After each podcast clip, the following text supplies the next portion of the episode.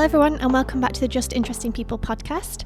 Thank you so much for tuning in today. My name is Rosie and I'm here with Jeremy. I'll let him introduce what we're doing today, what we're talking about, but yeah, enjoy the episode. Thank you for tuning in. Hey guys, welcome back to our podcast. So today it's the third part of our special series about our pregnancies and infant loss experiences. So if you're just discovering the podcast today, I would recommend that you go back to at least two episodes back to the part one. Otherwise, it might not make any sense to you because we are really like sharing a story in a chronological way. But yeah, in part one, we talked about our first miscarriage and getting pregnant again and finding out that our baby boy had a genetic disorder. In part two, last week, we talked about the abortion day, how everything went up to the funeral a week later. And in today's episode, we're going to be talking about what happened after that. So, you know, about how we dealt with everything for weeks and months. So, yeah, it's not going to be really like in chronological order because everything is a bit blurry and intertwined. So we're just going to talk about some things that happened, some trigger, some just whatever was in our minds and stuff like that. So yeah, it's not going to be like stand out, yeah, it's not going to be like specific order like it's been before. But the idea with this episode is to really talk about like depression, how we dealt with it in a totally different way, all the little things that reminded us what happened and all that. So yeah, we're just gonna dive into it. But yeah, thank you for tuning in again, and we hope this is gonna be informative once again. So yeah, that's it. Let's go. Well, so just going off what you just said, I think that's the thing is with abortion and with miscarriage as well to a certain extent, but especially with the abortion, it wasn't just a one-day thing.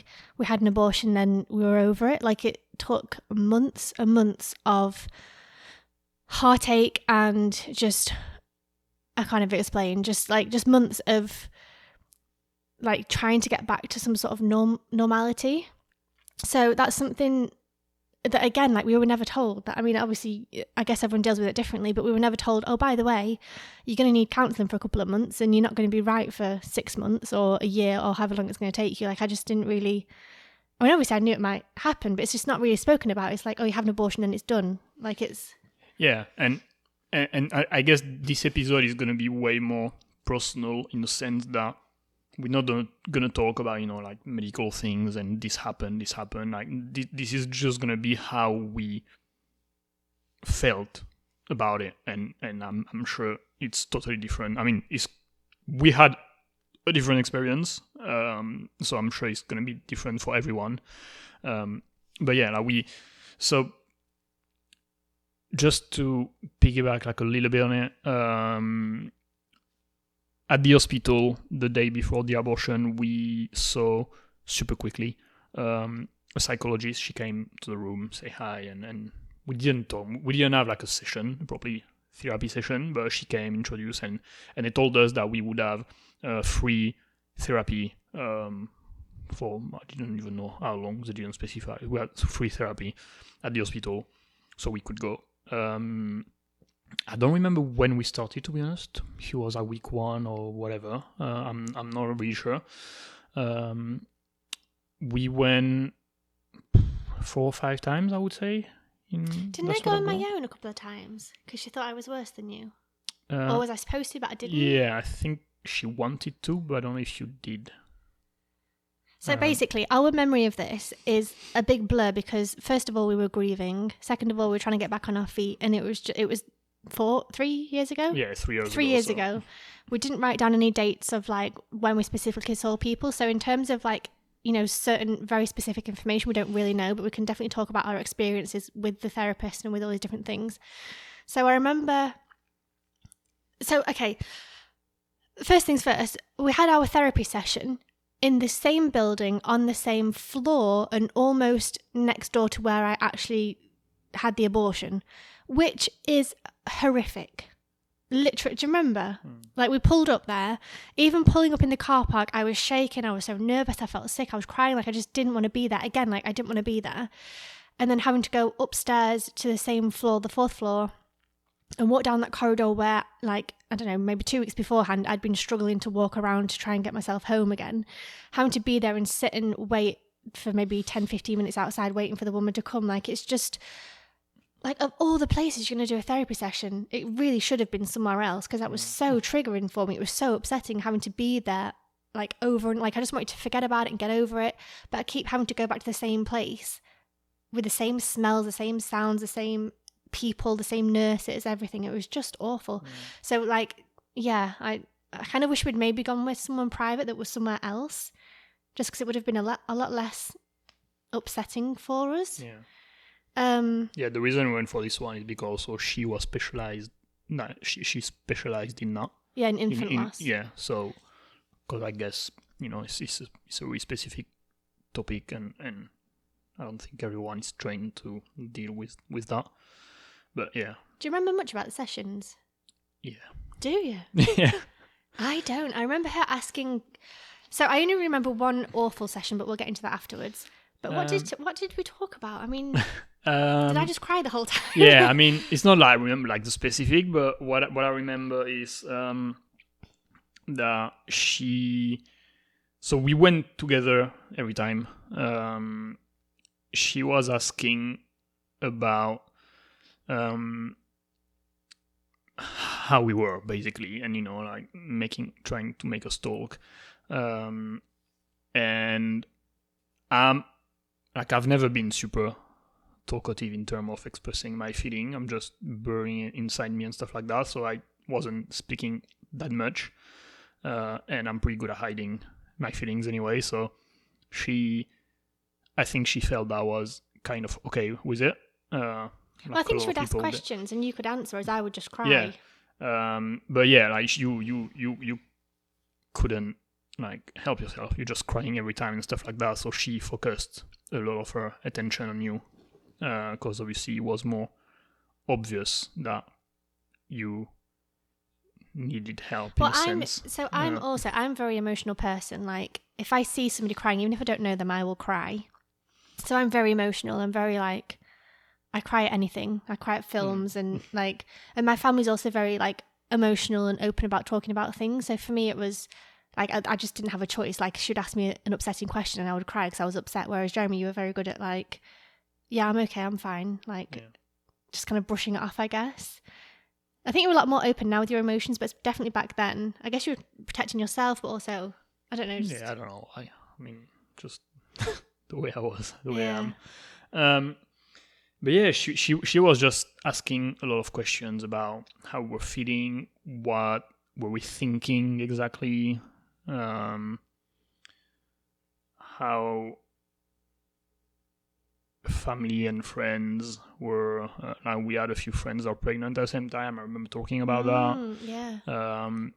I remember saying that personally it didn't affect me much that my friend gave birth or was pregnant and about to give birth. Because like in my head, like, he was, you know, different baby, and I was just happy for her. When Rosie had a different experience with our friends being pregnant, like, she struggled more than I did about that. So that was something we talked about quite a lot. I mean, it was nothing special in the sense that it was just she was asking more questions than anything and trying to see. I guess trying to get us to dig deeper into what, like. Yeah. Trying to talk about it. I remember she talked about your family at one point. Yeah. I can't remember why, but... No, I can't remember why. I remember talking about my childhood and things, but I don't really remember what the relevance was or... Yeah, well, it was about being a mother and stuff like that. Yeah. Yeah, I personally... Something I remember, actually, funny, is that I didn't even want to go to therapy. So I would just deal with it, because I'm not the kind of person that talks about my emotion, like I said before. But I remember calling her to take an appointment, like for the first time, and seeing like Rosie would need like a consultation and like one of them. And I remember she said like but I'd like to see both of you, and then maybe we'll see later for private consultation, but I like to see both of you. And I was like, yeah, but I'm okay. She needs it more than I do. And she said like, yeah, but you're the one calling. And I was like, yeah, and she was like, so, you know, she was trying to say like, you're the one calling, so actually you are trying to reach her. Yeah. When no, it's just because I'm the one speaking French and doing all the paper and stuff like that. And she was like, yeah, right. Yeah, fuck off. I remember that. I know at one point we thought about having separate session, but we didn't make it. I know we stopped going anywhere at one point because we were making appointment like every week, and at one point she went away and stuff like that, and we just never went back. Yeah. I remember, so like it's all a blur like we said, but I remember one session in particular.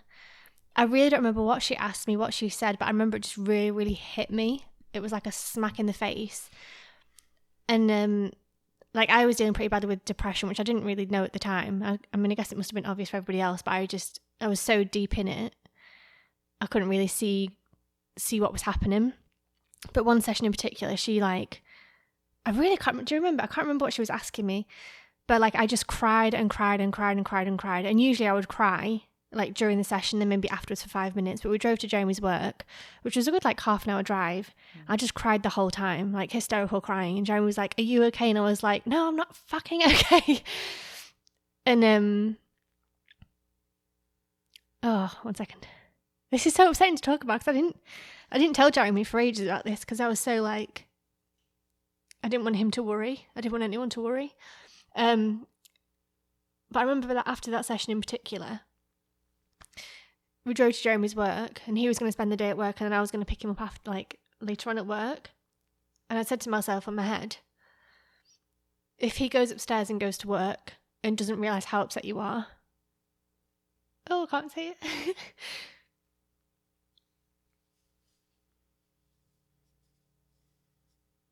Sorry, one second.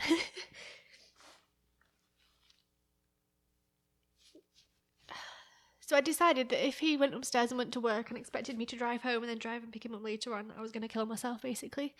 I was going to drive my car somewhere fast and just kill myself and get it over and done with because I literally couldn't see the point in living. I couldn't see the future. I couldn't see the end of it. I couldn't see anything. I was just in such a deep hole.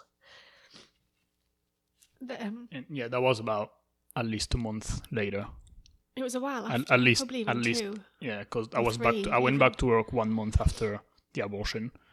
It's probably 2 or 3 months. So that was 2 or 3 months. It wasn't it wasn't straight afterwards. It was a couple of months afterwards, and it was just like and then luckily Jeremy realised I was not okay. Went upstairs and got his laptop and came back down, and we went back home. Yeah. And I didn't tell you I was going to kill myself today. You told me quite recently. Yeah. Last year maybe. Yeah. So, the reason I'm saying that is because no one really knows about that. I think you and Karen, and that's probably it, really. Mm. And it's something that's very, very real. And like I said at the beginning, it's not just one day. It's not just one abortion one day. Then you're over and you're fine. Like it took me months and months and months to be okay and to get over it. And that was like my worst day, was like that day I decided I was like, right, it's not worth it, I'm out of here, I'm done. And it's so sad to think about because now I've got such a good life, and if I'd have ended it, would have been, I mean, horrendous for Jeremy. I mean, lost both of us in 1 year, but I don't know. Anyway, so therapy lasted a couple of months. From what you remember, do you think it helped? I don't know. I think some days I felt good afterwards. Like I'd have a good cry and purge and like feel really, really sad, and then I'd come out and be like, "Oh my god, I remember feeling happy sometimes, being like, "Oh, that was good. That was a good weight off my mind." And then other sessions like this one, it just pulled me into this big dark hole that it was awful for me. So I think it had good and bad. I think it just depended maybe on what mood I was in or how hard she went in on me. I don't know. But I mean, it's hard to say. Would it have been better if we didn't go? I don't know. Yeah, no, yeah, I don't know. Like, I genuinely don't know. Yeah. Like, it's what we did and it happened. Whether it was good or not, I don't know. I mean, it was, I don't know. Yeah. It was hard. It was hard. It was really tough. It's not something where I'm like, I would definitely recommend every single person go and do it. Mm. Thing is, I think also we don't really have a clear judgment about it because we didn't finish the therapy in a way.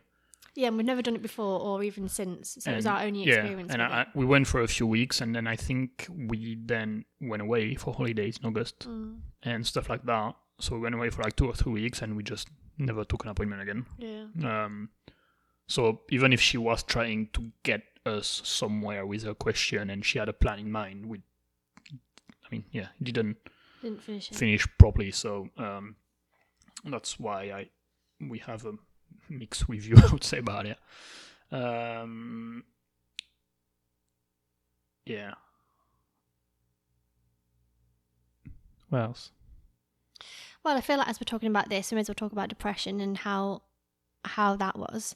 So it's funny, recently, in fact, a couple of days ago, I think it was, as we started recording these series, I was looking through my phone. I was like, I remember taking notes at some point. So I looked through and I wrote notes on my phone, just like a sentence every couple of days, every couple of weeks, whatever it was, something that stood out to me. I wrote a sentence. And it was so weird to look back on that because I've written, like, I don't know, 1 month later, I feel like I'm drowning and I can't get out. And that's kind of the way I felt. And it's like, unless you've been depressed and had depression, it's really hard to explain to people. But all I can say is that I felt like I was drowning and I couldn't get up for air. And I was like fighting, but I couldn't get up for air. And I know that doesn't really make sense, but it might do if you've had depression before. But I spent like we said, Jeremy was off work for a month and then he went back, and I would spend all day, every day in the house. And I think, so like I said, when I wrote these like little diary thing on my notes, 5 months after the abortion was the first time that I stepped outside the house without having something to do. So whenever I left the house, it was like, okay, I need to go food shopping, so I need to leave the house. And in fact, actually, a lot of the time I'd wait until Jeremy got home, then I would get changed out of my pajamas, get out of bed, we'd go food shopping and then make dinner together and then go to bed and start over again. So Jeremy would have I don't know how he dealt with it, but I just couldn't do anything during the day. Like, I just had no motivation to do anything. And like, some days I get out of bed at like 4 p.m. to sit on the couch and then wait for Jeremy to get home. So basically, I only ever left the house was to go food shopping, and even then I probably wouldn't do it without you anyway. Mm. Or I would see friends, or I would go on like my day trips. So when we learned what was going on with the baby, I started a blog. I was like, I need something to, because we weren't working, we were sat at home just worrying about this baby the whole time and Googling. So I was like, I need to do something. So I decided to create a blog. And that's kind of what kept me busy a lot of the time. And I would set myself, it was almost like a job almost. I would be like, okay, I need to go out 1 day a week, go to like a town in Provence, take some photographs. And then I'd spend the next week at home, like writing about the place and editing photographs. And that was my like way out of it all. And it was my something to keep me busy and something to keep me focused and something to get me out of the house, honestly. But like I said, it took me 6 months to literally sit on the balcony outside for no reason other than just to be outside of the apartment. Because otherwise I felt trapped. I felt trapped in the apartment, like I couldn't leave. And it's insane because Jeremy would come home like, why haven't you left the house? And I was like, I don't know. And he was like, well, leave the house. And I was like, I can't. Like, I just couldn't. But you didn't get it at all, did you? No. Well, I think if no one experienced that, I don't think you can understand how it feels, to be honest. I mean, I can't say I understand it.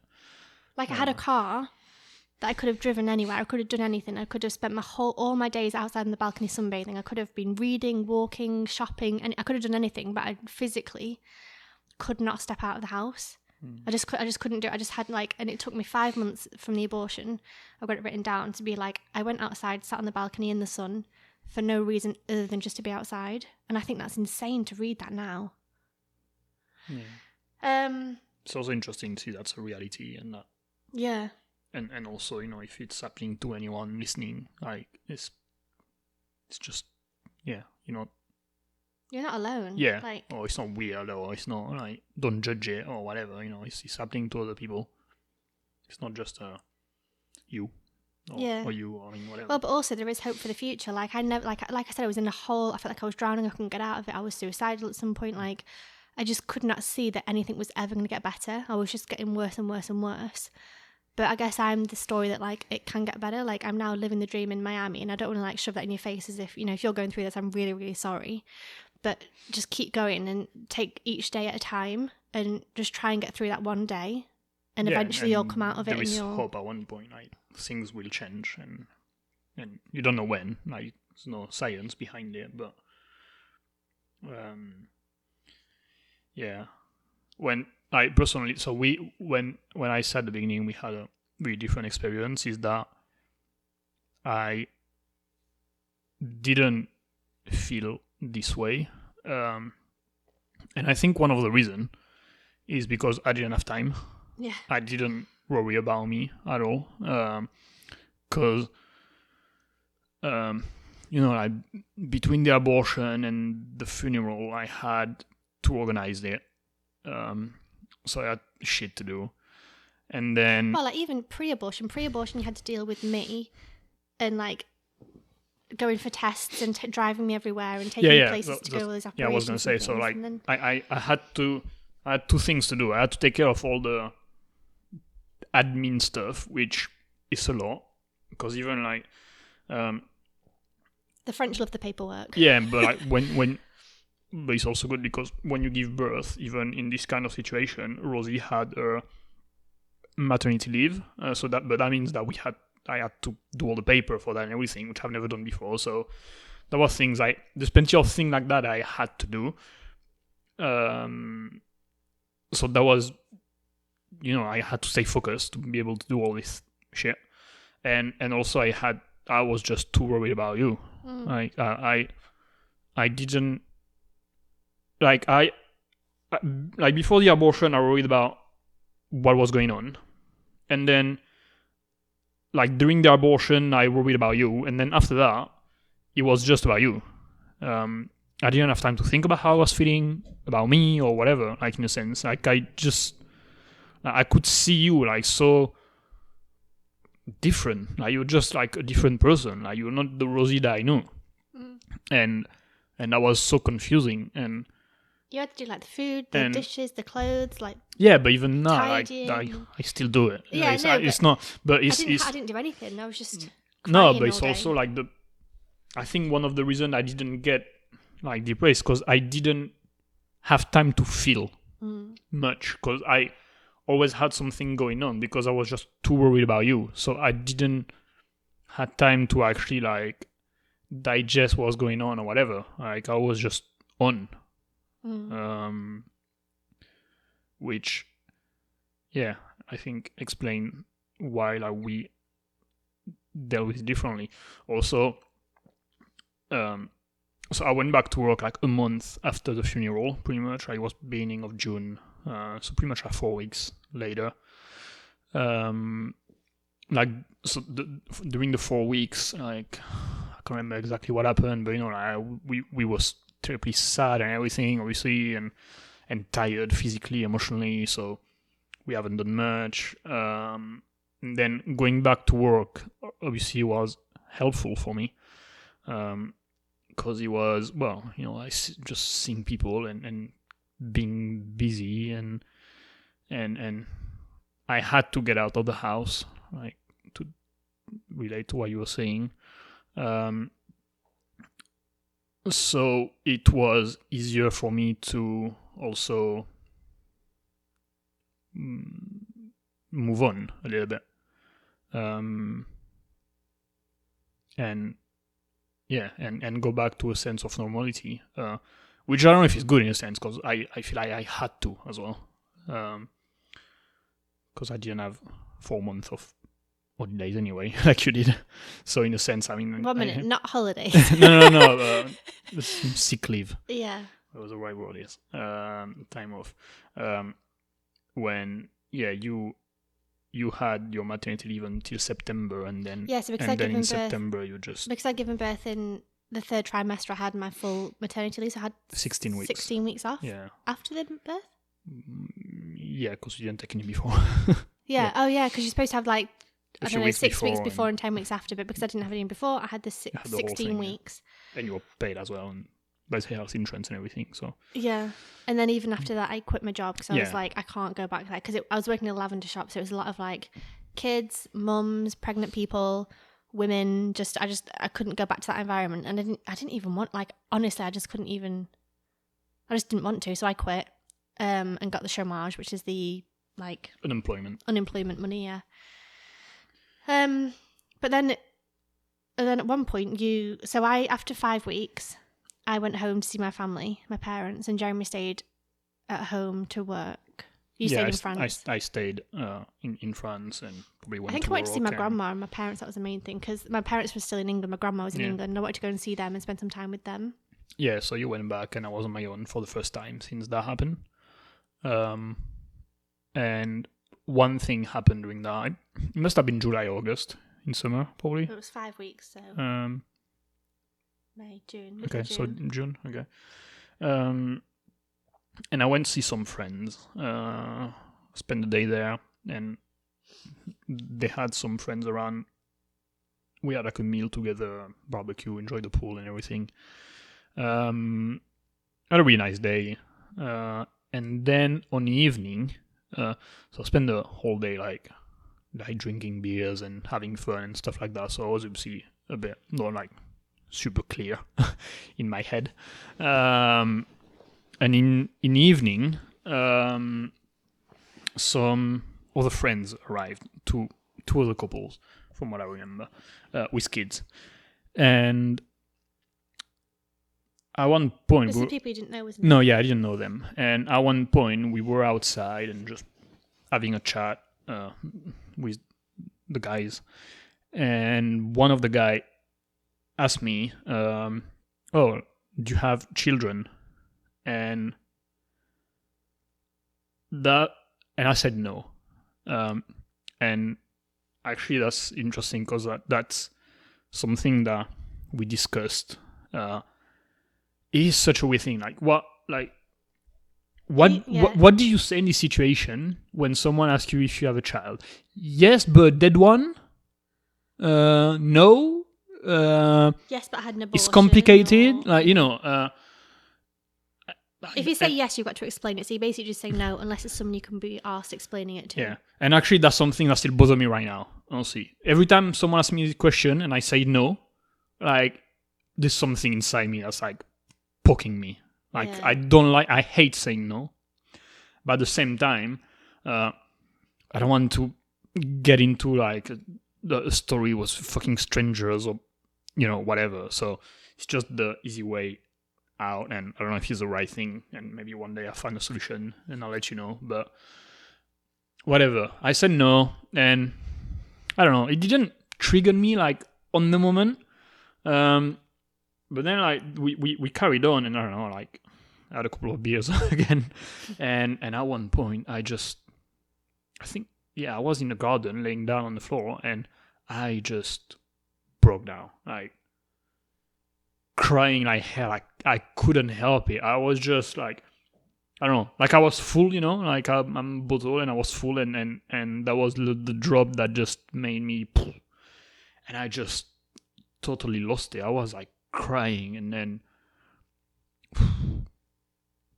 I called my friend, the host, and I was like, yeah, come here. And like nothing, I mean, I just cried the whole time. Like I cried in his arm on the floor in the garden for I don't know how long. Cried. I just totally lost it. I think it was literally like 5 weeks of tears just coming out. I guess it had to come out at one point, and I've been hiding and burying it, and that was the trigger. Also because I was on my own, I guess I felt okay that Rosie didn't have to deal with me, because I felt that I had to be strong the whole time for Rosie, so I just completely lost it. You called me and it was terrifying. I called you, yeah. And I didn't know what to do because I was in England. Yeah. like with my parents. And you called, and I was just like, I was then crying, listening to you crying. Yeah. And I was like, there's nothing I can do. I can't, like, if I could be there, I would be, but I couldn't, you know, it's like 8 p.m. or 10 p.m. or something. I couldn't have come home. So I calmed down eventually after a while, after talking to my friend. We had dinner, and I was supposed to sleep there, but all the kids and everything was there. So I asked them if they could drive me back. Did Michelle come and get you? No. So Mary drove me back. And when I got back to the apartment, I thought I was okay. Stepped in, sat on the floor, and cried again, like crazy. But I cried. I could not control my body. I couldn't see myself on the floor. Like I had like a out of body experience. I was just like crying, and I was like in pain, like physically and everything from crying, and like my heart was just broken. Like I was just absolutely devastated. I really feel like it's literally like 5 weeks or whatever of pain that I've just been like burying and hiding and whatever and ignoring just came out. Everything came out. I think I called you again, and it was late. It was like past midnight on a weekend probably. And eventually I called my uncle, who lived like half an hour away, and I called him like crying. And he came and he spent the night with me. And then I was texting him saying like, do not leave Jeremy on his own. I don't know what's going to happen. I'm not there to look after him. Like, you need to be there. Don't leave him. So he stayed for the night, and then I went to his house, and I spent a few days at his house. I didn't go to work. I worked from there. During the whole time, I took like some days I just couldn't go to the office because of whatever reason, personal things or really or stuff like that. And my managers have been great about that. But yeah, that was my day, me, when I absolutely lost it. I think it was just I was full, and I had to get it out, which is what I do anyway. It's interesting what you said about your like just being heartbroken and being in pain, because I remember like being in physical pain from how heartbroken and how upset I was, and I've never really understood that or experienced that before. Like, I know that, like, I've been upset before, you know, when you break up with your boyfriend or, I don't know, something happens that's sad, like, you can be upset. And I've obviously cried, like, I'm an emotional person, I cry a lot anyway. But actually being, like, actually feeling like your heart hurts and, like, your just inside, just your soul, I guess, just hurts. And you can't stop. Like, it's not something you control or, you know, like, sometimes when you cry, you can just, like, go, like, okay, like, take a deep breath and you know, like, you can control that. That was just, like, I was not in control of my body, of what was going on. I was just hurting inside, and this whole thing, like this bad energy or tears and anything had to come out. Like, it was just, I was not in control, right? In a way, I could see myself, I think. Because I think before that, like, I think you cried when we saw Lewis, and I think you cried at the funeral. Yeah. But I mean, like, but after that... Controlled crying, yeah. I would say. Like I said, I could, like, just, like, okay... Like, whereas with me, I think I cried every day. Like, I cried myself to sleep for 2 months probably, like every night. I just couldn't, like, I woke up crying, I went to sleep crying, I just cried all day. Whereas for you, like you said, you suppressed it until this one day when I wasn't there and you could release and actually things just... I mean, I don't cry easily anyway, and even if I want to, I hide it most of the time. But also, like, I felt that you were such in a bad place that I didn't want to add anything on top of that. So that's what I was feeling. I had to be strong. I had to be in charge of everything because you needed that. You needed a sense of stability, and you needed someone with you to just hold on to everything. So I felt I was not allowed to go down. I had to stay focused and, all right, let's just deal with it. That's it. And that wasn't conscious. I mean, I didn't plan it. But yeah, that was my big breakdown. It's so sad as well for me to hear about that, though, and especially with, like, when it happened. Like, I don't know, like, knowing that you couldn't grieve because you were so concerned about how I was, but then I like. I couldn't even think about how you were. Like, I couldn't even think about how I was. Like, I was just so deep in that hole. Do you know what I mean? I just thought you were okay because you went to work and you like looked after me and you'd go food shopping and do everything and look after me. Like, you just did everything. I just thought, oh, well, he's just okay and I'm really not. There's something wrong with me. Why am I taking this so badly? Like, I didn't really think of that. I don't know. It's weird. It's weird to think back on it because I think I was just so much in my hole and so depressed and so just... Yeah, you had no clue what was going on around you anyway. No. To be honest. So, it's so weird to think about. And also, like, I mean, to go back on what you're just saying, like, we had this conversation just a few months ago that, in a sense, I don't know if I actually grieved properly. Yeah. Maybe. Because I had a month off of doing things and looking after you. And then I went back to work and I had to look after you. And then I had to take care of the visa and moving. And then it was Miami about forgetting. And you've never had just like 4 months or 6 months. Yeah, like I didn't stop and just say like, all right, you know what? Like I'm literally just, I don't know. We had different experience for that. I have no idea how you did it. I don't know. You're an absolute superstar because... Well, no, because if you'd have been the same as me, if we'd have both been in that hole, God knows what would have happened. Or if you'd have been like... Because the thing is as well, like...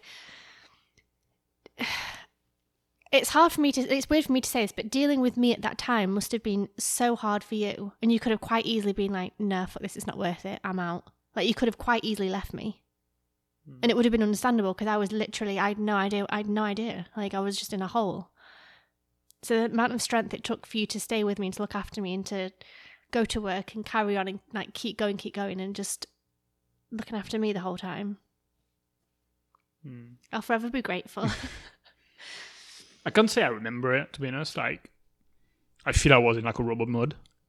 Yeah. You know, I don't know how I was. I can't even tell you like what I thinking. Like if I thought about, you know what, I fuck off. I don't even know.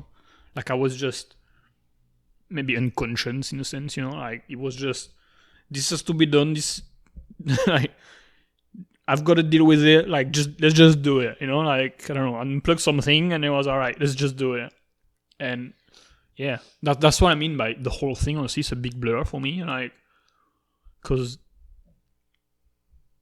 I don't know if it was like overwhelming or whatever, but yeah, that's why it's really hard to put words on it, in a sense. I also think it definitely put a strain on our relationship. Oh yeah. Because, like, I think that's worth talking about, even though it's private. I think it's worth talking about because it's like all of this is like no one talks about any of it. But like it was hard because like so this is from my point of view. So because I was like depressed in bed, crying all day, couldn't get out of bed, literally couldn't step outside without having like a reason. Like I said, like it was to go food shopping or to do something. I couldn't just be outside, do anything. So I didn't shower. I didn't, like, literally had to tell me to shower. I didn't do the dishes. I didn't do the clothes washing. I didn't tidy. I didn't eat. I didn't, like, feed myself during the day. Like, I just didn't do anything.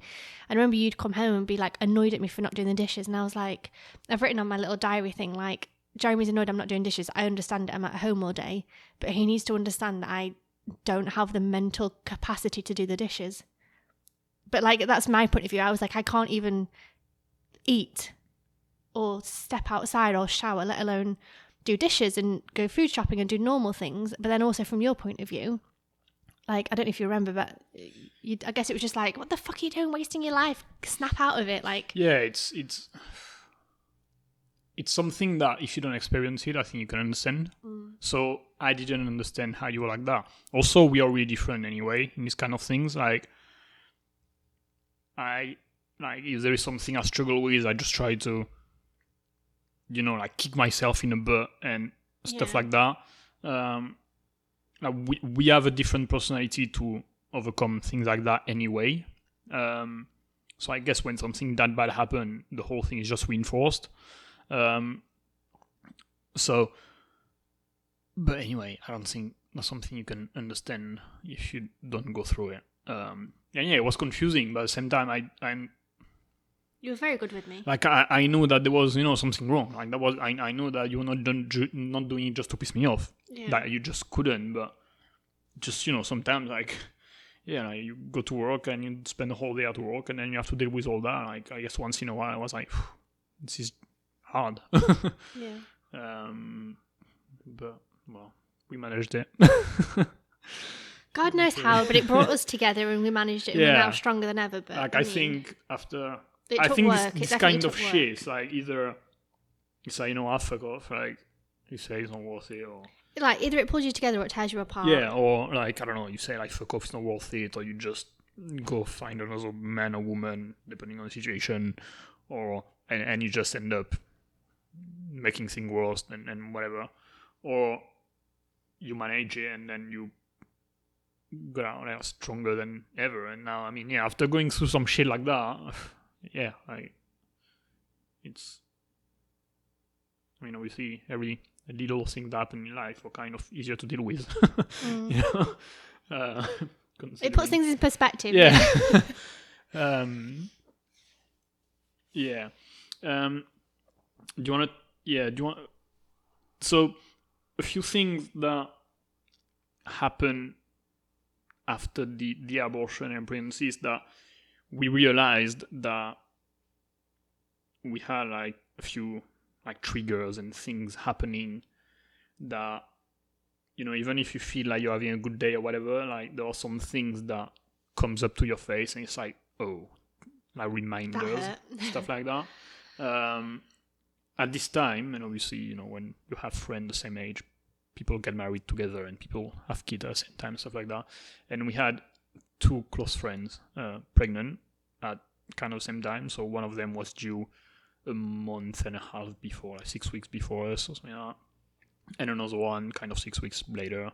Well, she's the one from episode 1 or 2 where we say that we were going to tell them that we're pregnant and then she was actually like, we're pregnant too. Oh yeah, part 1. Yeah, yeah. Yeah. So it's that one who she was like 4 weeks after us. I also had two workmates pregnant, due literally within a week of how we're supposed to be due. Like, one was a day after and one was a week before after. And there was Gigi, who helped with the miscarriage, Jeremy's auntie, who lives close to us. Yeah. Her sister was also pregnant at the same time, and she gave birth beginning after? Of September. So yeah, 2 or 3 weeks after. There was a bunch of them, a bunch of pregnant ladies around us, and, you know, that's the kind of thing that when you all have a baby, it's amazing, it's like, yay! And when shit like that happens, it's, oh, fuck. It's funny because, like, with Mary, we were like, oh, we'll be pregnant together and we can do maternity leave together and, oh, we can go to each other's for AC and, like, sit in... Because they were going to have a pool, maybe, because they had a new house. But, oh, I'm going to sit in the pool together and be whales while our husbands are at work. And, like, we joke about it and, like, you know, like, bond over it. Yeah, and then that happened. It's like, fuck. And all those people are still pregnant and have babies and you are just left there and you just have to stare at it. And it's like... I'm not having that. And you're like, why me? You know, like, why this is happening to us? Stuff like that. I dealt with it better than you did. And that was not something I was trying to hide or anything. That was genuine. Like, somehow my brain really made a difference between what happened to us and other people's pregnancy. And when they all gave birth and stuff like that, like, I was actually really happy and I didn't see it as it didn't annoy me that they had a healthy baby or I was not sad or anything. I was just happy for them. Somehow my brain really made a difference with it. It wasn't, like, super easy, and I still have trigger as today. Like, last week, as of today, the recording, beginning of September, you know, like, everything would have been different. Lewis should be going to school right now. And all those kids just started school. So we're going to have reminders for the rest of our life. The first week of September, that was like, when I saw some pictures on Instagram or stuff like that, I was like, fuck. Like, and I had a really, really bad day. But it's at the time, we dealt with it differently. Like, do you want to share how it was for you? Yeah, so with Mary, she was the one that lived quite close to us. I think we saw them when they were still pregnant, and I just couldn't really... You couldn't get out of the car. Did we go to their house? Yeah, we went to the house, we drove there, and she just came out on the terrace, and you saw her pregnant. Yeah. And you were like, nope. Not doing it. I can't And yeah, I don't know how long it took. You came in eventually, but it took a lot of crying and stuff like that, and a lot of time. It's just so hard to see someone that, like, because like I said, we were pregnant at the same time. They were 4 weeks after us. So I would have been the same size. I would have been, you know, at the same stage, like buying all the baby things and getting all excited and complaining about being hot and sweaty in the south of France, being a big whale, and like all these things I wanted to do with her. Like it was, you know, it was so hard to see her pregnant. And then the worst one I remember was Aurélie. So this was Jeremy's sister / not like best friend, but they've grown up together. So she gave birth on the 23rd of June. And we would have been due like the end of August. Yeah, like middle of August, so like kind of 6 weeks each difference. But like when she gave birth, I actually went to see them at the hospital. Like the day she gave birth, I went on my own. I think I was the first person visiting. But then we decided to go back. Oh, it was when Florian was here. We were with our friend came to visit for the weekend, and on one of the days we were like, oh, we're going to go and see whatever this big bridge that's old. Yeah, the Pont du Gard. And it was pretty close from Aurélie, and I texted her saying like, hey, are you home? Yeah, all right. So we'd had a nice day together, and then Jeremy was like, so I think we should see Aurélie on the way home, and straight away my hands were sweating, my heart was going, I was like, oh my god, I can't see her. I don't want to see her. And I just sort of said, well, okay, but I might not come in. So we drove there. And it was only when we pulled up, like, on her road, I started crying. And we had to, like, drive past her house and park up somewhere else. And I had a good cry, and I was like, I can't do this. I'm not ready. You shouldn't have just sprung it on me. Like, I felt like I was, like, tricked into it almost. Like, I wouldn't have chosen to go there. Also, you're too nice to say it. So when I was asking you if you're okay, you're saying yes. I was like, yeah, I'm fine. Yeah, I'm fine. No, I'm fine. I was also just telling myself I was fine. I so wanted to be fine. I so wanted to be happy for her, to be normal, to be, you know, excited to meet the baby. So we had a good cry, and I was like, no, okay, right, I'm fine. I am fine. I'm fine. Let's go. So we drove there, parked up, and walked up to the front door. And I think I started crying. And Jeremy, like, she came to the door and said hello to us all. And as soon as she said hello to me, I just started, like, I broke down, started crying. And I was like, no, go. So they all went inside. Yeah. And I stood outside on the terrace balcony thing, just like, no, I can't come in yet. And then I would, like, step in, like, literally take one step into the front door and then step back outside again. I spent another 10 minutes outside. And then maybe I'd step two steps inside. And then, no, this is too much. Step back outside again. Yeah, you come in eventually. And then, oh, okay, well, maybe this time I'll step in a little bit further. But then as soon as I heard him, like, gurgle or cry or make a little baby noise, I'd be out again, crying again. Like, it was just so hard to break that barrier to actually step through their house. Like, I found it, like, it was almost like a physical barrier. Like, I physically couldn't go in there. And when I did, I just cried. After about an hour or so, I'd say, like, it really took me a while. Yeah. Eventually I went in and sat down away from the baby and, like, I remember at one point he started fussing, and they were like, oh, I don't want to get him out because I don't want Rosie to, like, I couldn't look at him. Yeah. And I think they were, like, nervous about picking him up in case I would see him, and then that would set me off again. Yeah. But then I was like, no, but the baby crying is setting me off. And it was just like, I just found it so confusing. Hard. Yeah. It was so hard because I really wanted her to be, like, I really wanted to be happy for her and celebrate with her and be like yeah, you couldn't help it. Be that friend who was like, oh my God, I'm so excited. Let me hold it because I'm such a baby person. Like, yeah. I love babies as well. Like, with Mary's other kids, like, as soon as they were born, well, they would basically pass it over to me, like, right, Rosie, here's the baby. You can feed them. You can look after them. Like, I'm just the baby person. So I'd, like, it was so upsetting that I couldn't be that for her and, like, support her and be excited for her. And it was just, I just couldn't do it. I just, like... Yeah, it was like you couldn't do it. Yeah. It was not a conscious choice or anything. No, I really, I was trying. Like, this is the thing, I had to try so hard to step in that door and to sit on the couch. Like, it took me like an hour and a half to be able to sit on the couch. It wasn't easy to do it. And I kept running away outside and crying because I didn't want to upset her. And she, like, it was just such a weird dynamic. But that was definitely one of the hard ones. And yeah.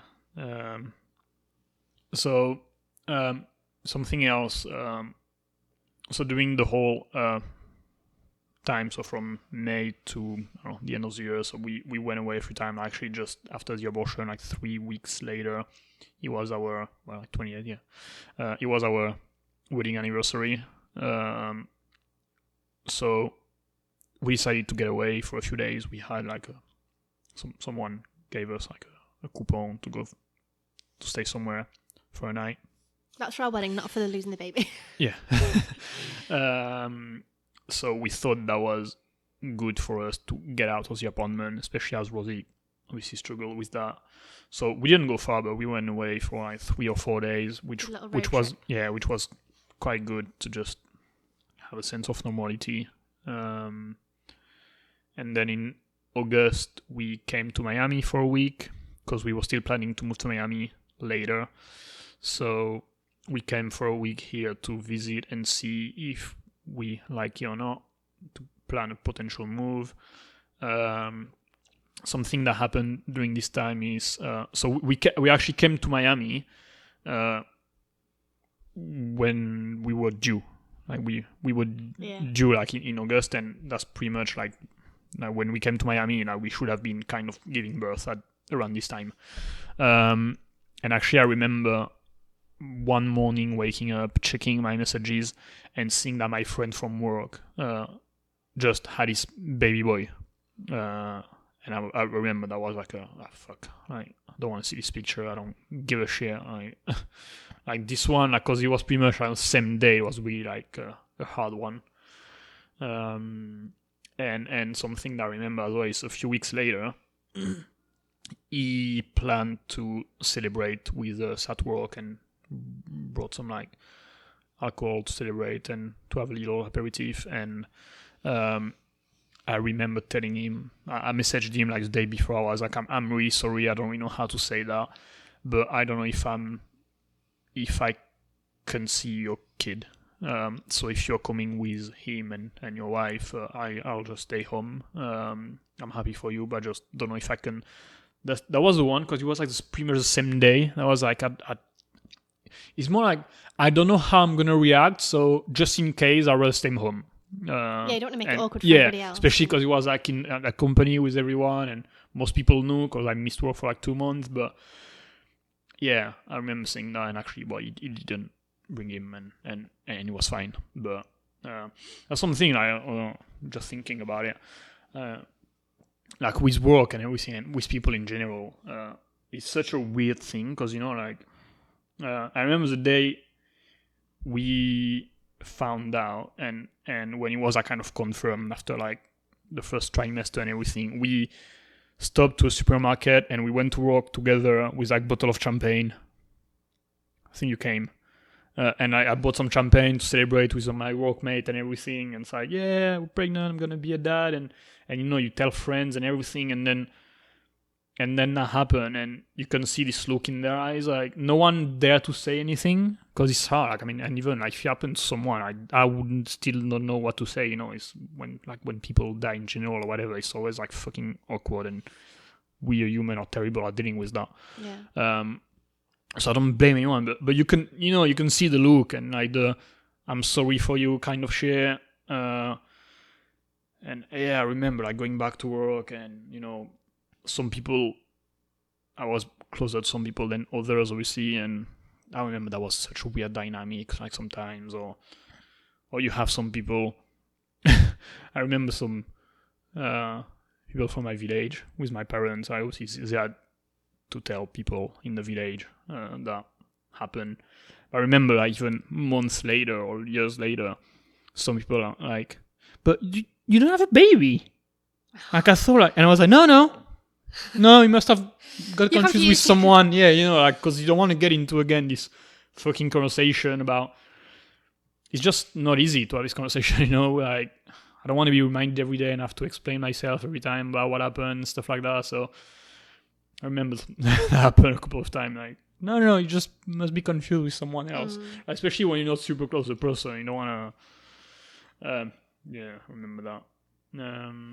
It's interesting because I had some like similar experiences with my friends, so I can't remember the dates and things, but I found out that one of my friends in France, so I had a group of about 8 of us that were kind of English speaking, so either from Canada, America or England, I found out through one of my other friends that one of my friends was pregnant, and I remember being upset with her for not telling me, but I was like, is it because we're not super close, or is it because she doesn't want to upset me? And that was like a weird thing. And then my other friend was pregnant, and we were walking through X, which is where we lived, and she was like, so if I was pregnant, would you want me to tell you or not? And I was like, yes, of course. And she was like, well, I'm pregnant. And I was like, oh my God. And I was like hugging her, and I was so excited for her, and it was super nice. But we then had like drinks with all our other friends, and I found out that they'd already known for like 2 weeks.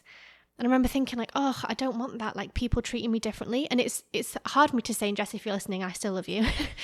But it's hard to say this because like people treated me differently in the nicest possible way, but it also made me feel like I was being treated differently. And it was so hard then to go for this drink, and everyone being like, oh, did you tell Rosie? Oh, finally she knows. Okay, now we can all talk about it together. And I was like, oh, well, like I'd have thought I'd be one of the first people she would tell because we were pretty close at the time. And like, it's that weird, like people treating you differently, even if they're trying to be nice. It's so hard not to be like, just treat me normally. I'm still Rosie. I'm still super excited for you. I'm still obviously sad about what happened to me, but it doesn't mean I'm less excited about what happened to you. And especially because this was a couple of months later.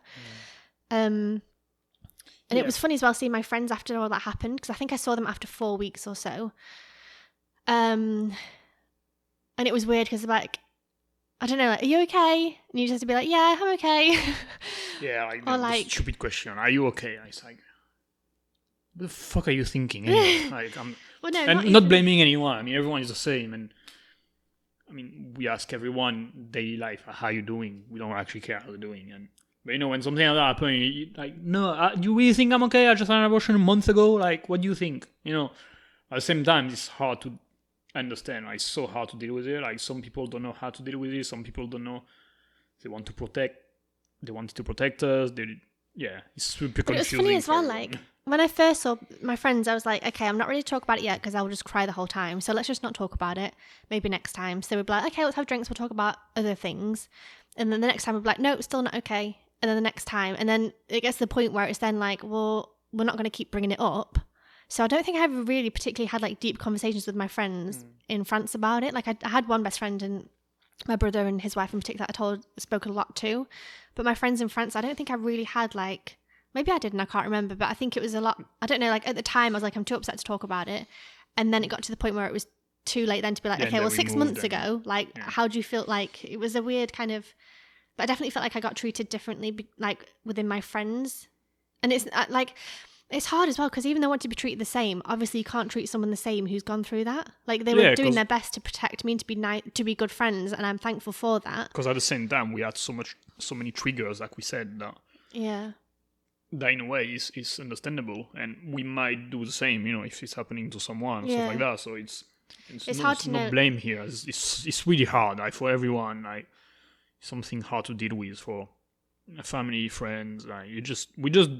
Human in general, I think, don't really know how to deal with shit like that. Just really hard. Something I want to mention as well is that my big brother told me that he was pregnant 1 month after the abortion. Well, that his wife was pregnant 1 month after the abortion. I remember that just... Like, it's weird how something like this can affect relationships. So with my little brother and his wife, I feel like it brought us closer because we talked a lot about it. We spent a lot of time talking to them, and they were really good with us, weren't they? Because my brother's wife had lost her mum, so she dealt with like loss before and depression and things like this. So it was nice to be connected closer with them and to build a stronger bond with them. But on the other side, with my bigger brother, my older brother, they're both tall, so they're both bigger. He's also bigger.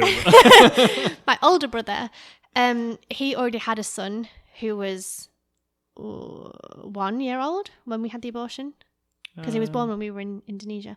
So he was 1 year old when we had the abortion, and then I found out that they were pregnant a month after I'd had the abortion. And honestly, this whole situation kind of brought us apart a little bit, and it's so sad. I'm gonna cry saying that because it's so sad that happened. I think I found it really hard for him just to have babies really easily. Just get pregnant, like literally get pregnant the first month of trying, which we did as well, to be fair, but then, and just have a healthy baby twice and not really think about it and not have to worry about it, not have all these, like it was, I had so much jealousy and envy and anger as well. I was really angry at a lot of people. Yeah, that's something that obviously when it's someone close like that, everything is accentuated, like it's just worse. But that's something I know that during the bad days, that was like, why us? I remember thinking like, there's so many, I don't know, it's not right, but there's so many people in the world that have babies, but they don't want them. And they abuse them. So many people that have babies and just like treat them like shit and abandon them and kill them and beat them up and that just don't want it. And then you have like a couple like us that really, really want it and we can't.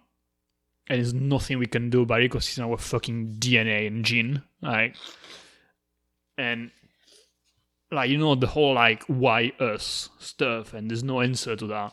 But I remember that was like when when I was having a bad day, that was like one of the thing, like why us, what have we done to deserve this? Yeah, like why do we deserve that? And when you see some people that are not grateful at all to have children, that are just complaining about it, you know, like here's some, I'm sorry to say that, but like, you know, like right now when I heard like during COVID all those people saying like, oh my god, like having my kid in the house for 3 months or 6 months, like fuck, let's get them away. Like, it's so annoying, blah, blah, blah, blah. Yeah. It's like, you have a fucking child, be grateful for it. You know, like, little things that are still triggers as today. Yeah.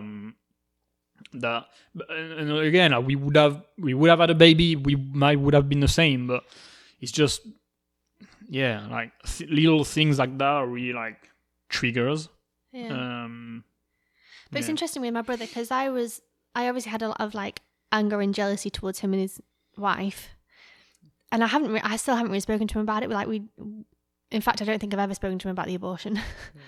Like, we just didn't talk about it, and we kind of didn't talk for a while because I think I don't really want to speak for him, but I think he felt weird about the fact that we were going through that, but then he was also pregnant and celebrating having a baby, and it was, I don't know, it's like, it can really affect relationships in different ways. Like, it brought me and my younger brother closer, but then me and my older brother further apart, and it's hard how it happens. And it didn't happen, like, we didn't do it on purpose, and there's no malice behind it. There was no, like, we didn't have a big argument, and that, you know, it was nothing like that. It was just weird. It was just a weird thing. We just didn't talk about it, and we just still haven't really. So I don't know, but let's go back to Miami, because go on. So something that happened then, it was, for me, so like I said, I felt trapped in the apartment, and it was only until October so we had the abortion in May. It was October when I first stepped outside for the first time, just to be outside and just to enjoy the sunshine and just to be outside without having a reason. So bear that in mind, but we went in August to Miami. So yeah, 3 months after your abortion. Yeah. And it was so nice to feel like me again, just a tiny, like 1% me was back again. And I remember talking to my mum on the phone on the beach in the morning and being like, oh my god, it's 9 a.m. and I'm sunbathing in Miami and it's amazing here and I love it, because like we really weren't sure if we would love Miami or not, and I absolutely fell in love with it as soon as we arrived. And mum said to me, I think a couple of days later, that it was so nice for her to see like a glimmer of hope. Oh, it's going to make me cry.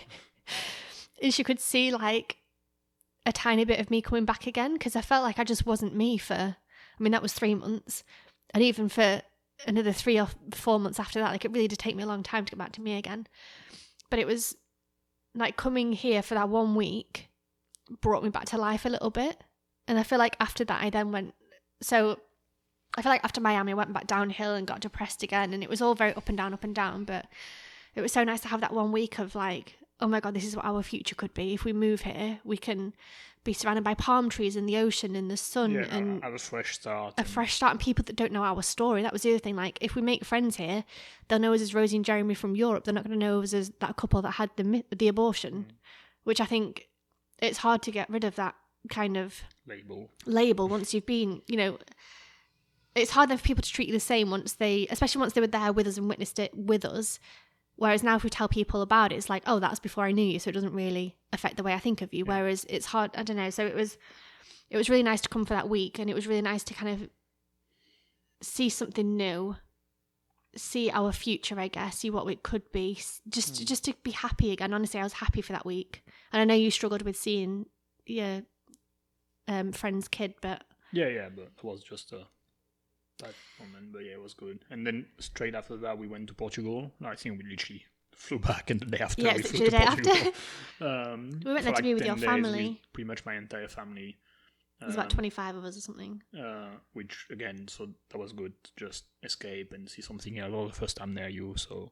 Yeah, it's my first time in Portugal, so it's nice to go to different places and be tourists. But it's stupid, but not that we wanted to numb it, but also it was good to disconnect about this reality and just be somewhere else and think about something else and be surrounded by other people and stuff like that. And that was a good little escape for a little bit.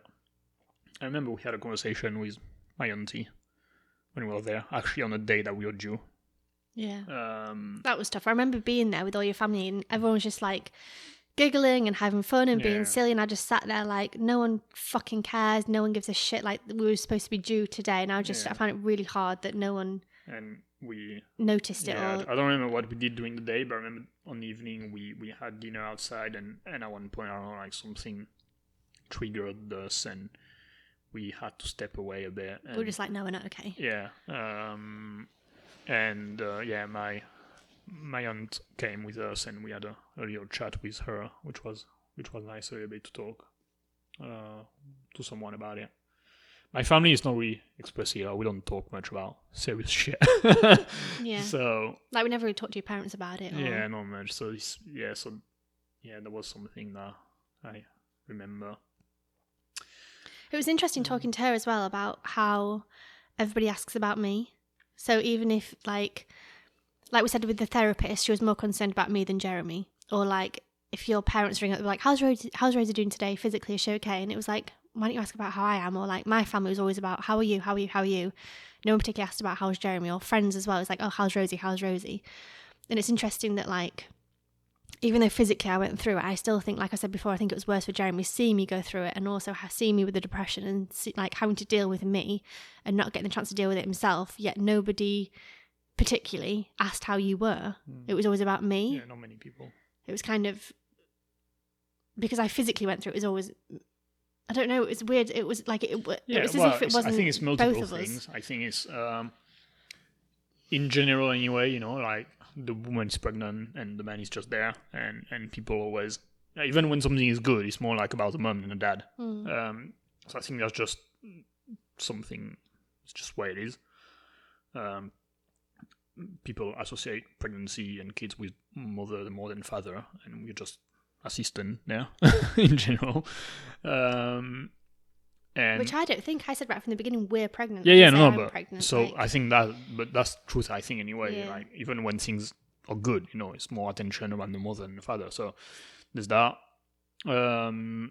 Also, because physically you had to go through something physically, and also like people attach something to that. It's like having a surgery, or whatever. It's so that was that. And also I think it's the way we deal with it, because on the surface, I was okay. Mm. And everyone see that you were crying and stuff like that. Obviously, the attention was directed to you. Like, if you were just looking at us, it was like, Jeremy looks okay. She looks not okay at all. I was going to say like shit. I look like shit, you can say it. So I'm going to ask about her. And it's just... Do you think there's also that stigma about like men just are strong and men are okay and men don't cry and men don't... No, I don't know. No, I don't think even it's that bad, honestly. I think it's just the general thing of pregnancy equals mother more than anything else. And also the fact that I looked okay. And I was really good at hiding anything and being in control. And you just didn't look okay at all. So naturally, people were asking more about you than how I was. And anyway, if people were asking me, I was saying, yeah, I'm okay. Because whatever, that's what I do. But yeah, like it was interesting to see this dynamic that all the attention was focused on you for, I would say, 90% of the people. Mm. Not everyone, but a good 90% of people just focused. I remember it did upset you though. Yeah. That your parents would call up and ask about me, and you were like, "Why don't you care about me?" Yeah. I don't remember if you upset me at the time. Yeah. Yeah, it did. Yeah. I don't remember. Because you'd get off the phone, you'd be like, "Why the fuck don't they care about how I am?" And I was like, "Jeremy, I'm sure they do. Mm. But if you tell them you're okay, they're going to think you're okay." Yeah. Like, whereas if I say, "No, I'm not okay," they're going to be like, "Oh, okay, well, how's Rosie? Like, is she doing better than yesterday?" kind of thing. Yeah. Yeah. Yeah, that was... Want to talk about triggers? Yeah. Well, we talk a little bit about things that trigger us, so pregnant people. Do you want to... There's something that you said that I remember... Don't know if you want to share that, but about seeing pregnant lady in the street. I mean, I was so angry, and like I said, we'd go to these therapy sessions at the maternity ward where people were giving birth. Like they had the healthy babies on one side of the floor and not healthy babies on the other side, so you'd see babies all the time and see people, pregnant people all the time, and friends that were pregnant. And I was so angry that I would literally, like, I was saying to Jeremy, if I had a knife, I would stab her in the stomach. Like, I was that angry. And it's so scary to think that, because if I didn't have a knife, and, like, I don't know if I actually would have done it. Yeah. Like, would I actually have done it? Probably not. But I was so angry that I was like, give me a fucking knife, I'm going to stab her. Yeah, it's just interesting that you had this anger towards, I was so angry, pregnant woman. So it was not just about friends or whatever, it was in general just like, random people. It was just really like a trigger, and that's one of the reasons you didn't go back to work, because because I was like, we often get pregnant people. Yeah. If I have to talk to a pregnant person and tell her which oils to buy, you wouldn't be able to do it. I'll just cry. Like I couldn't deal with it. But yeah, like it was upsetting to see pregnant people. It was upsetting to see babies. It was upsetting to see children. It was upsetting to see toddlers and like. Yeah, and also in movies, like it's funny how things we see pretty much every day in movies, stuff like that, we don't pay attention to it, but then when shit like that happens, it's like triggers. Seeing birth, or seeing people being raped, or actually seeing abortion. I think we saw someone having an abortion at one point. Oh, it's a TV movie. Show. Yeah. Can't remember. But something, and I was like, oh God, like nope. Yeah, like we'd watch TV and film to try and like take our mind off it and try and think of something else, and then there'd be someone having an abortion. It was like, for fuck's sake, you can't escape it. Yeah. But I remember even when my parents were still there, so this was like literally the week after the abortion, Mum was like, okay, we're going to watch a film. What should we watch? So we put on Netflix, and it was like, there was that Jennifer Lopez film that's like Plan B, where basically she gets pregnant before she finds her boyfriend, but then she ends up dating that guy. I was like, no, Mum, there's babies in that and pregnancy. Okay, so we'll watch Bridget Jones's Baby. No, Mum, she's got a fucking baby. Okay, so we'll watch this. No, because they have a miscarriage. Okay, so we'll watch this. No, because that's a married couple who want to get pregnant, but then this and that. And no, we can't watch that because it's a gay couple who want to get pregnant, so they get a surrogate wife. And like it was funny because it was like TV shows, films, magazines, adverts, Instagram, adverts, Facebook. Something interesting. So when you are pregnant and you plan to have a baby, you spend time on Amazon and you look for toys and all the shit that you need when you have a baby. And you know how Amazon is pretty amazing at recommending things, right? So because you spend 3 months looking at baby stuff, then for the next, I don't know how many months, you keep seeing, maybe you're interested by nappies and blah and blah. Yeah, that's... If you've got a baby, you need this toy and you need this book. We don't fucking have a baby. You need nappy. So I watched a lot of YouTube and obviously the adverts. I think every single advert was Pampers, nappies for months. So I was trying to like disconnect and not think about it. Turn on YouTube. Okay, I'm going to watch some girl talking about some clothes. The advert is nappies and babies giggling, and I was just like, oh, like I'd cry before watching, trying to like get away from it, but that was super hard. Yeah. And it's just plenty of little things like that seems, totally irrelevant in day-to-day life, but when something like that happens, it's like, wow, actually there's so many triggers, and And I'm sure that's the case for other dramatic events, that if you, whatever happened, you can see it happening. You can see stuff like everywhere somehow. Another one was shops though. So we'd go food shopping together because I wouldn't go on my own. But like if I had to buy pads for my bra because my boobs were leaking for about a month or two, I can't remember. Or even without doing that, even just going to the supermarket and buying our like weekly food shop, having to walk past the baby aisle and seeing like the baby bottles and the dummies and the nappies and this and that and the other. Yeah. Like even walking past that, I'd have to walk past looking the other direction so that I wouldn't see it. Mm. And even that would trigger me and I'd like start welling up and start crying thinking, oh my God, I should be down that aisle thinking about which nappies I'm going to get for my baby and which size to get and da da da. And Or like if I'd go into town to see my friends, like you'd walk to the bar, but you'd walk past like a baby clothes shop and you'd be like, oh my God, that's so cute. Oh, fuck you, I haven't got a fucking baby anymore. And it was just like all these little things that like constantly trigger you. But one of them for me that was really, really hard was babies. Like we said, we'd seen Aurelie's baby and Mary's baby, but even babies that we didn't know. So in July, we drove to, I think it was the same time, we drove to Jeremy's parents and we were going to go to a wedding of Jeremy's friends.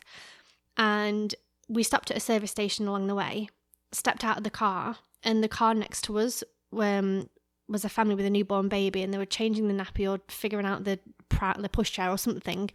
And Jeremy was trying to find his wallet in the back of the car seat, in like the boot of the car, in the trunk of the car if you're American.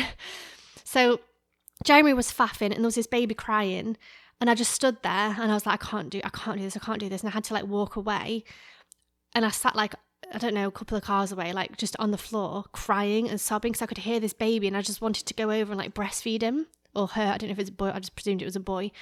But I had this like really strong motherly instinct to go over and like hold the baby and cuddle him and breastfeed him and look after him and like, you know, just be a mother.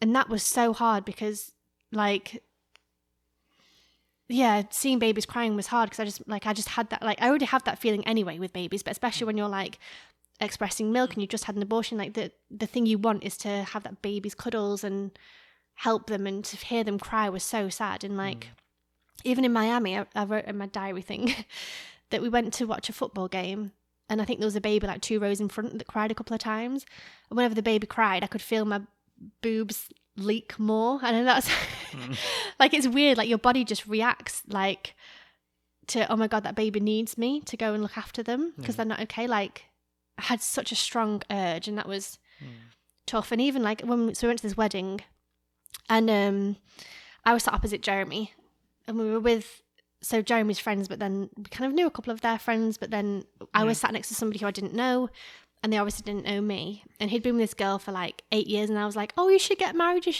da, da. When are you gonna get married? And like kind of winding him up a little bit and having a bit of banter and a bit of fun and things. And then he asked me if I had kids, and I said no.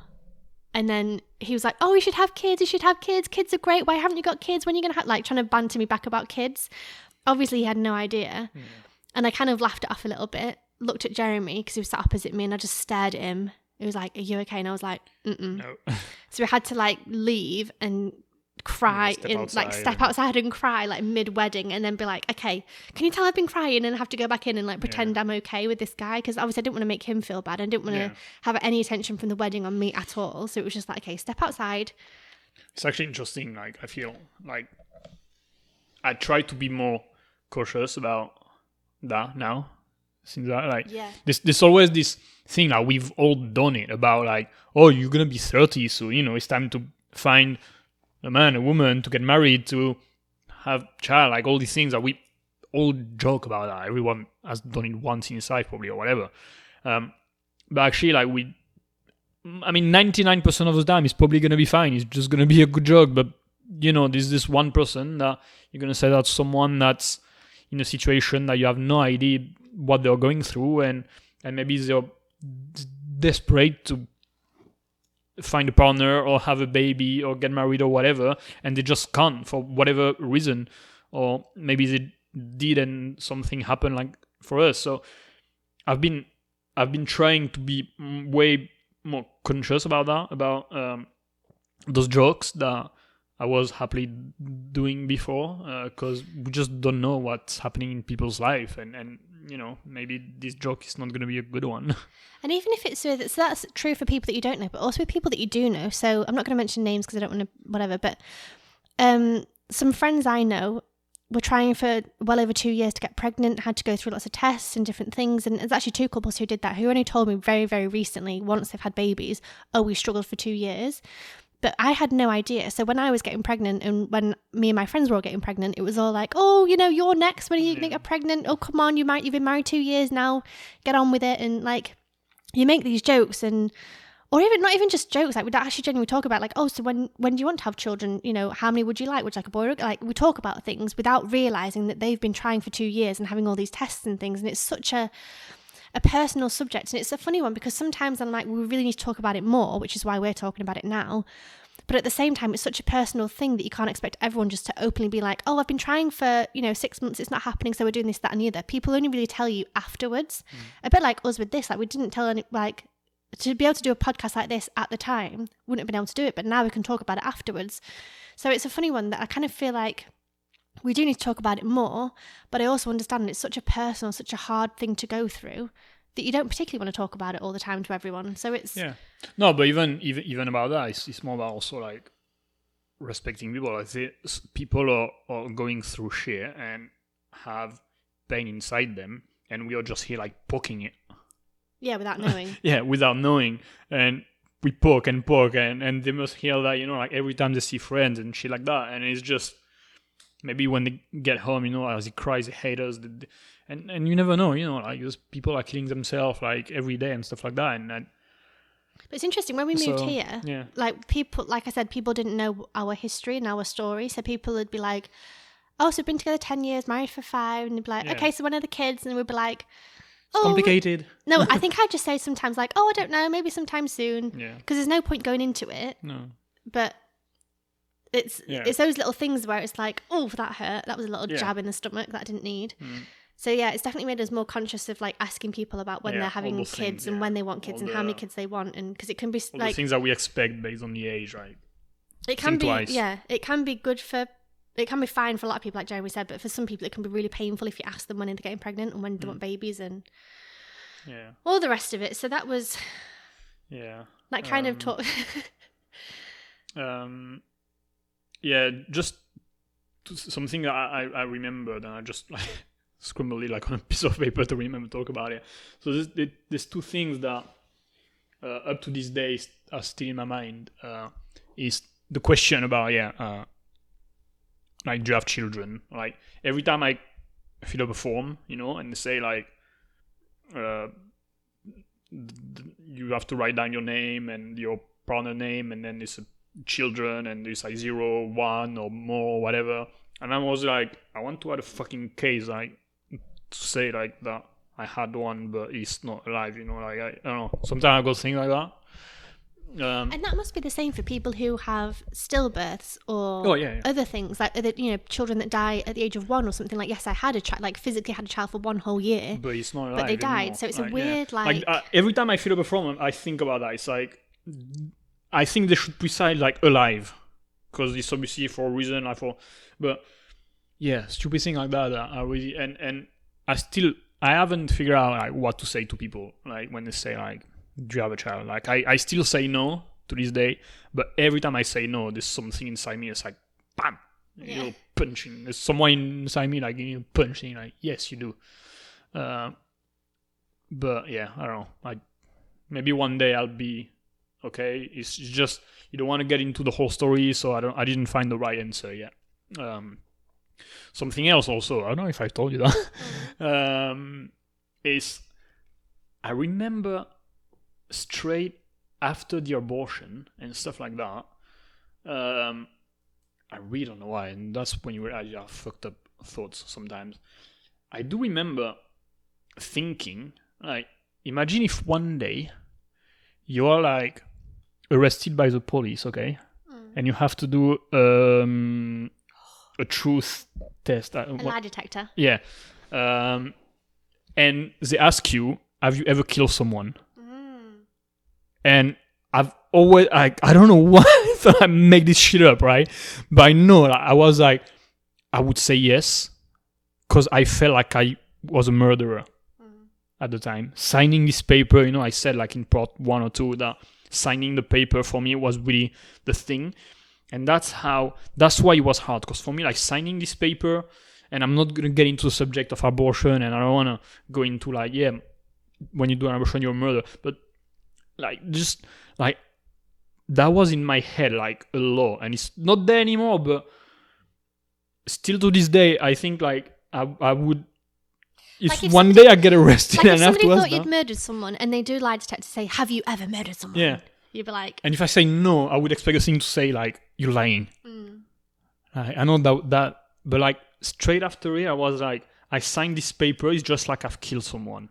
Like I've just stabbed or shot someone. I signed this paper. That was the same than shooting or stabbing someone in my head for a while. And I really felt like a murderer. So I definitely felt like a murderer too. Because I had... nightmares. Do you remember my dreams? I had a few. It was like, okay, I'd get pregnant and then the baby would be 2 years old and then I would strangle them, or I'd get pregnant and have a baby and then this time I'd wait until they're 15 years old and stab them. Or like I had a dream that like my little brother was pregnant but then killed it, or like that people were pregnant and kept killing, but like I just kept having dreams of people killing babies. Even recently, actually, you had a few dreams like... Oh, I did, didn't I? 6 months, I mean, after the other miscarriage, I can't remember which one, but I remember you had... It was when I was pregnant with the fourth. Another wave of dreams like that. It was when I was pregnant with the fourth pregnancy. We're going to go into that in the next episode. Because I dreamt that... I had 3 dreams, I think, where 3 babies died each time. And Karen... You were in a house full of dead babies everywhere. Yeah. I don't know. But and yeah. Karen, I remember Karen being like, do you think that's because you've had 3 pregnancies and all 3 died? And I was like, oh, like mind blown. But yeah, I still, like not often. I definitely had it like for a while, like straight after the abortion, whenever I closed my eyes, even to blink, I saw his face. I found that super hard. So like trying to go to sleep, I'd just see his face. So I dreamt a lot about dead babies then. And then recently I did when I was pregnant again. But otherwise I haven't really had that. But yeah. And no, also I remember actually you wanted to watch Dexter. I think probably about a year after the abortion, right? It was in Miami, I think. No, I think it was still in France. It was because Dexter is in Miami. And I thought, oh, because we're going to move there or because we went there for a week, it'd be fun to watch it just to see if we see stuff.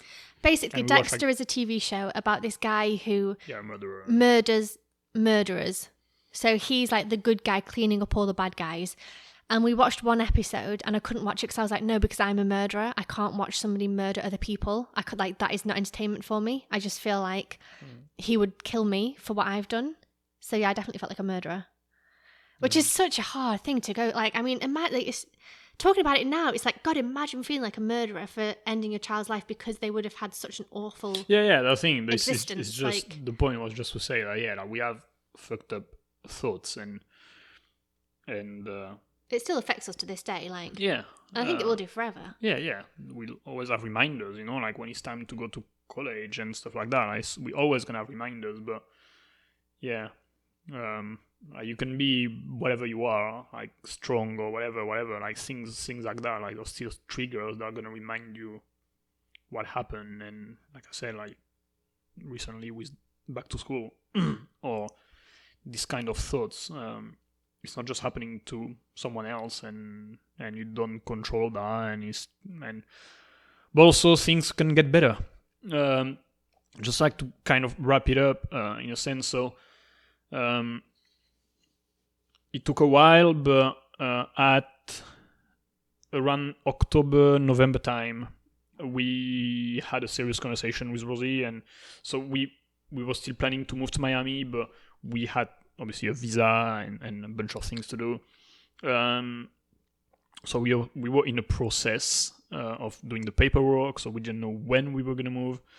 But eventually we decided that even if Rosie was getting a bit better, it was still not good at all, that we had to we needed a change. Can I say that? Yeah. So, like we said, Joan was going to work every day and I was just stuck at home, and sometimes I'd go out to do blog post things and whatever. But I remember, like, it got to the point where I can't remember if it's come back from Portugal or something, or Miami or whatever, but we came back from somewhere and I stepped through the door and I just felt like such a weight on my shoulders again. Like, I was fine, stepped through, and I was like, oh my God, I can't be here anymore. Like, I cannot live here. And even like, so we decided we were going to move to Miami in December, end of December, 17th-ish, I think it was. But even before that, in November, I was like, no, I cannot live here any longer. I don't care what we do. I have to leave. And Jen was like, Rosie, we can't. I was like, I don't care. I have to get, like, we have to move to Italy. I can't be in France. I cannot be here. We just have to move. And Jen was like, we cannot do that because it would cost so much money to, like, fly to Italy, find accommodation, try and sort out our apartment while we were somewhere else. And it was like, we also needed the money to be able to live in Miami and get food and accommodation in Miami. And it was like, but I remember for that last month, it was so hard for me to, every time I stepped through that door, I was like, oh my God, I just had to be anywhere but there. So we had this conversation and based on that, we're like, okay, like we have to provoke the change because we can't just wait. We don't know how long for the visa to come and everything. And in a sense, I'm glad we did. Otherwise, I don't know if we would be here right now. Mm. But, so one day, that must have been end of October, beginning of November probably, I called one of my manager and I just told him, I was like, it's, you know, I mean, this is new everything, so there was nothing new there, but it was like, we just can't carry on like that, we can't live here, we need a new environment, so we either come to Miami to join you guys, because they were in Miami, or I just quit and we'll just pack our bag and go somewhere. I don't know where. But we need to get out as soon as possible.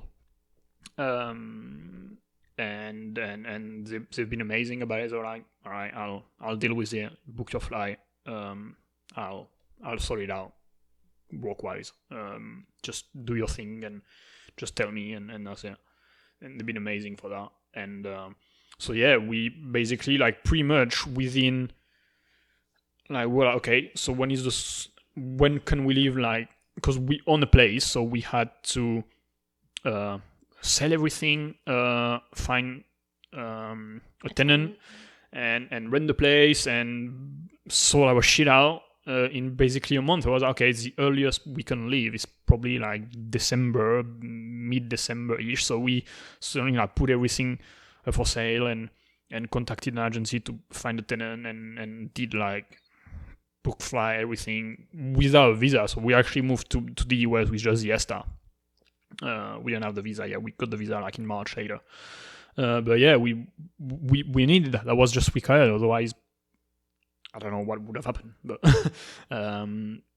I don't even know how I stayed the extra month. Yeah, so we were super busy anyway the last month. Yeah, so I think that's you know like we had people coming to buy Danny and Nine, and so it was quick at the end. But yeah, and just to finish on something is that I honestly don't know if we did it in purpose, but I know that.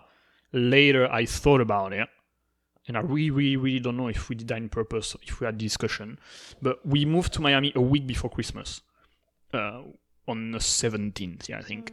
And I remember thinking like, damn, we could just stay a week later and spend Christmas with the family. But we just wanted to get away as soon as possible. And consciously, I have no idea, whatever, but my point is...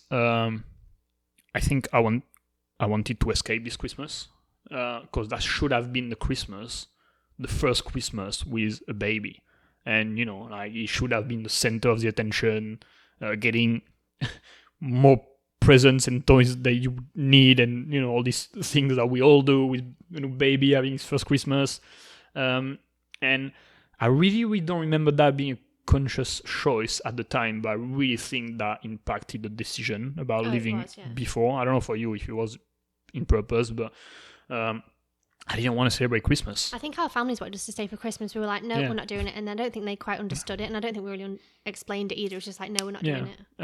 But I've realized that later is that, I didn't want to celebrate this Christmas because something, you know, someone was missing in a sense. And it was not going to be the Christmas that I was envisioning and expecting. So yeah, fuck Christmas. I don't give a shit. I just want to be on the beach in Miami and have a barbecue. But then actually, had we have stayed, I think it would have been so much worse because we would have been so sad and upset. But then, like, literally we'd moved there maybe, 7 days before, like a week before. Yeah.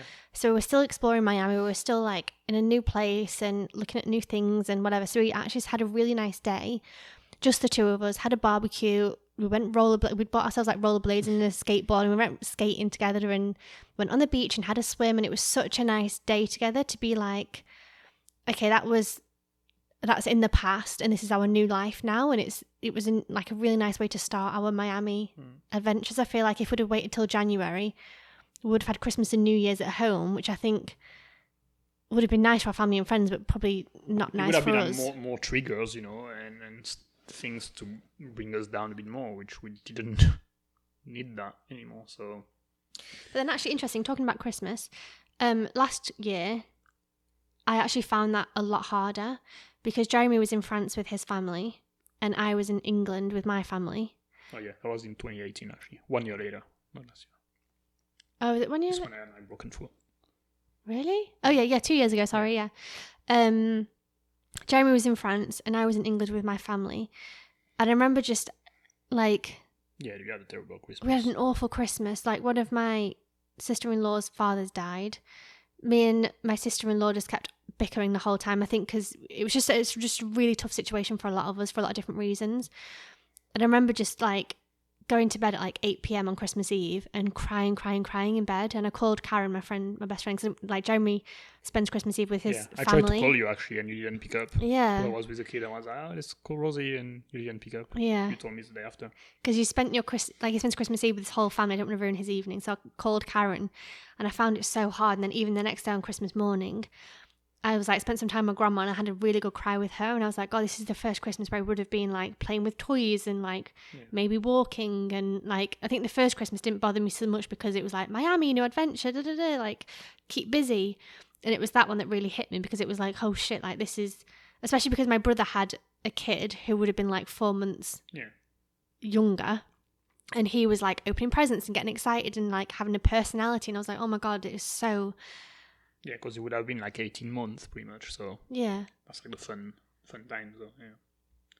But so, yeah, with that being said, like, it's so tough watching all these babies that we know growing up. Mm. And, like, even my friends now, like, I've got a friend who's due in November. I'm happy for her, but at the same time, I'm like, oh, God, that hurts. Mm. I'm just always going to have that reminder. Yeah. Anyway, so that was the aftermath. Yeah, and after that, we moved to Miami and things started to get better, to just summarize in a sense, and somehow just this new environment, all the new people we met, all this new...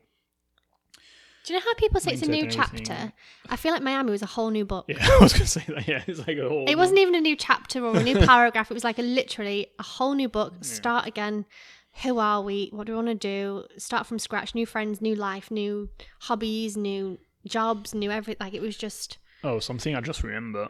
Actually, is I remember saying to myself, I don't know when, but after the abortion and everything, I realized how precious life is. And I remember being like, from now, first, like I need to enjoy because you never know what's gonna happen. You know, like everything is wonderful, you get married, you get pregnant, and then everything's just like falling apart, so you never know what's going to happen, and things can fall apart tomorrow for whatever reason. So just like that was a massive punch in terms of like shit, like stop taking everything for granted and enjoy life because you never know, you just have no clue what's going to happen. And also I really remember thinking I'm gonna live like my best life for him. Like he's not gonna be... I took his life, I made this choice to end his life because he would have been, you know, like so complicated, and I feel like I owe him that, to just live the best life I can possibly have. And fuck if you don't agree with me, if you want me to do X, Y, Z, I'm going my way. I'm going to literally have like the best thing that I can ever have. Not just for me, but for him as well, because he can't have it. So I'm going to do that for us. And that's something that's been driving me since then. I literally don't give a crap about what people think. If I'm doing the right choice, the career, the whatever, I'm going to do things my way. And as long as me and Rosie agree on it, that's all that matters. And if we want to live the life traveling or whatever, like we will, because that's what feels right for us. Yeah, that was a massive wake-up call for me. I guess it was like you didn't want to be wasted. You didn't want to be like, okay, we're not going to have this baby, but we're still going to live somewhere we're not particularly happy living, with a job we're not particularly happy doing, and, you know, plodding on with this normal just life. Is precious, life. And, like, it makes you realise, like, how, precious it is, and how, like, you shouldn't take anything for granted. And so, that was a big wake-up call. I think it changed you so much. I mean, the amount you've changed in 10 years is crazy, but the amount especially you changed since then is also crazy. Yeah. Should we close this episode? Yeah, so that was the aftermath. Obviously we're still dealing with, and we still will forever, but in the last episode we're gonna talk about some discussion we had in Miami, in terms of being ready maybe to try again or whatever, and then we'll go through the two miscarriages, that we had since then in Miami. We'll go through that in the last part next week. Something I want to say as well is, so even though I had the miscarriage in the first episode, and then the next episode we're going to talk about two of the miscarriages. So I had one miscarriage and one missed miscarriage. And all three of them were entirely different experiences. So even though you think, I've already heard a talk about a miscarriage, please do listen, because they're so different. Mm. All three of them were so different in their own rights in terms of like what happened, how far along I was, how I felt. Like physically and emotionally. Yeah. Like, and technically, in a sense. Yeah. Like the reason and the whole thing is so different. Like, it's the same word, but... Yeah. So if you want to learn more about miscarriage, make sure you do come back for that one, because... like I kind of thought that if one person had three miscarriages, all three would be the same. I never thought they could be so entirely different. Yeah.